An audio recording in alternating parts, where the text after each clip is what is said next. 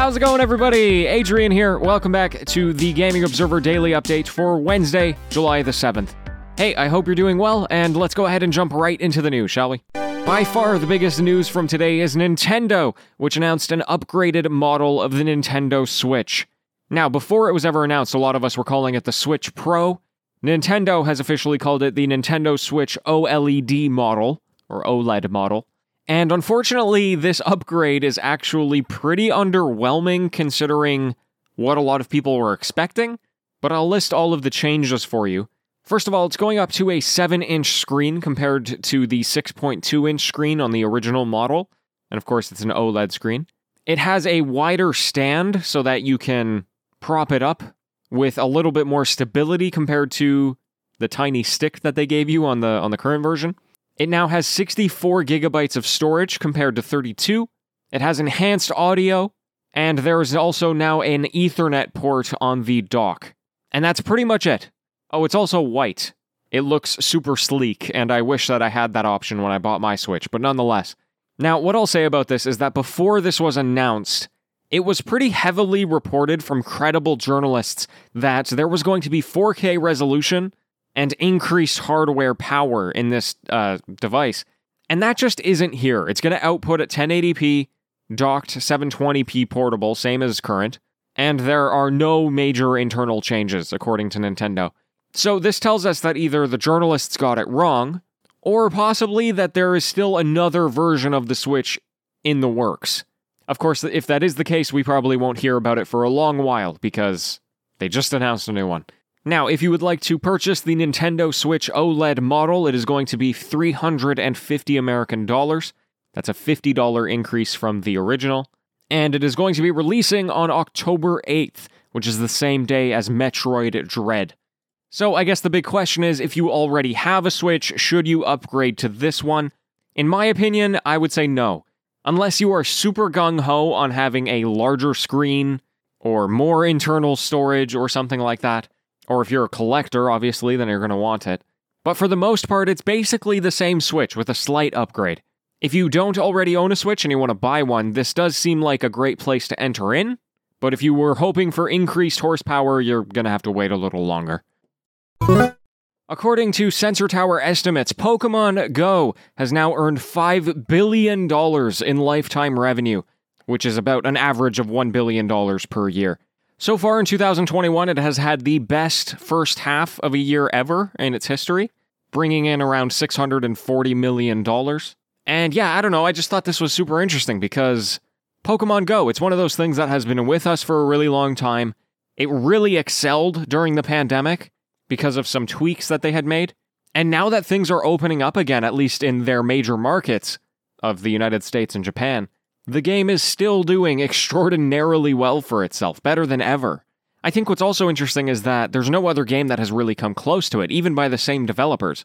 So many other I Ps have taken a stab at this, you know, Minecraft and Harry Potter, and it's still Pokemon as the as the clear headliner of the category. So, I don't know, I just thought I'd throw it out there. If you are interested in playing the game, it's by no means old or outdated or dead. Also, full disclosure, I work for Sensor Tower, but was not involved in the reporting of this story. A correction from yesterday's story. I told you that PlayStation Now was PlayStation's streaming service, which it is, but I mentioned that all they do is game streaming, and it turns out that's wrong. There are a number of titles on PlayStation Now in which you can actually download the game to your console, much like the Xbox Game Pass. And the recent headliner edition, Red Dead Redemption two, it actually seems like it's only download option. You can't stream the game. So anyway, I think that makes the service way more attractive and much more worthwhile, for sure. Big thanks to Adam for correcting me. And hey folks, that's pretty much everything that happened today. I'd like to thank you very much for tuning in. It's greatly appreciated. Also, a big thank you to Ernest for leaving me a five star review. And I'll be back with the news tomorrow, as always. So until next time, happy gaming, everyone.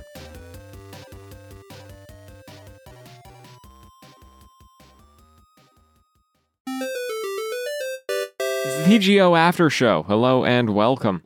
Oh my god, folks, the um the PlayStation extravaganza has begun for me because I have begun playing The Last of Us Remastered. It's my first PlayStation exclusive, it was like twenty bucks, which really surprised me. I was expecting to pay full price for it because uh, my friend, he has The Last of Us Part two, but he didn't have the first game. So I thought, okay, I'll go get the remastered version. And I thought I was going to have to pay a pretty penny for it, but I, you know, I knew it was going to be worth it. It was only twenty bucks. That's insane. So very happy about that. Uh, and I started playing it, and it has me hooked immediately. I'm, I mean, I'm not too far in. I think I played two hours. But I know I'm going to enjoy this game, and even though it's pretty much entirely spoiled for me, I don't think that's the important part of this game.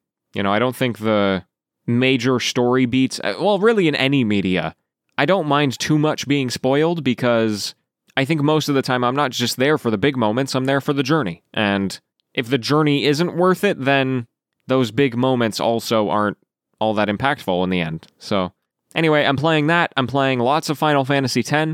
I'm uh, just over halfway with Final Fantasy X, according to the I G N walkthroughs, which are separated by area of the game.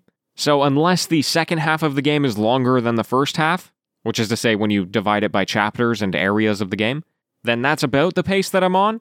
But I also know that How Long to Beat says it takes about forty hours to beat Final Fantasy X, and the in-game clock says I'm at less than twenty. So I either have a lot ahead of me or just under half ahead of me.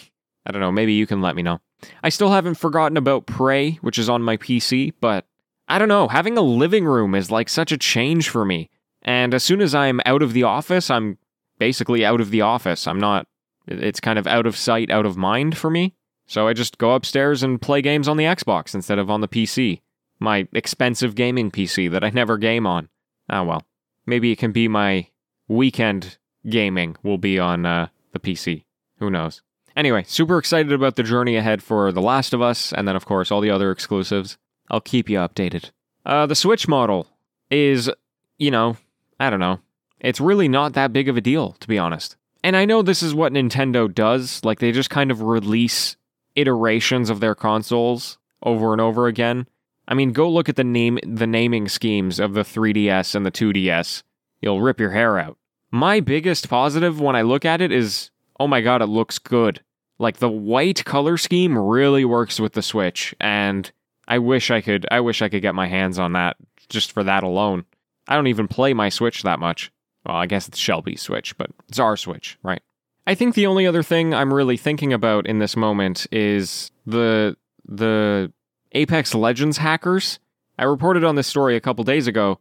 Uh, you know, there, there's those hackers, they did Apex Legends, and instead of actually, you know, cheating or anything like that, they just put up a message begging the developers to stop the hackers in Titanfall, because Titanfall is an abandoned game, Respawn slash E A haven't really given it any resources, and as a result, the hackers tried to send a message. Well, something I neglected to mention was that this happened on Independence Day in the States, which means that Respawn, like, had to go into work on their holiday, and that's really sucky. I mean, it kind of comes with the territory of, of working for a live service game, I guess, but I think I failed to report on the negative aspects of this hacking. You know, I find it very interesting the from a from a sociological perspective, or I guess not sociological, but I don't know, philosophical perspective, but in, in a very practical sense, kind of screwed a lot of people over in, in Respawn, eh? They have to dedicate a lot of time to that, probably puts a lot of stress. Anyway, I think that's something I have to improve for the future when it comes to talking about stories about hacking and stuff like that. Developer mm, health is uh, very important, and sometimes it's easy to lose sight of that. Anyway, folks, I'm going to get going. Thanks so much for being here, and until next time, farewell.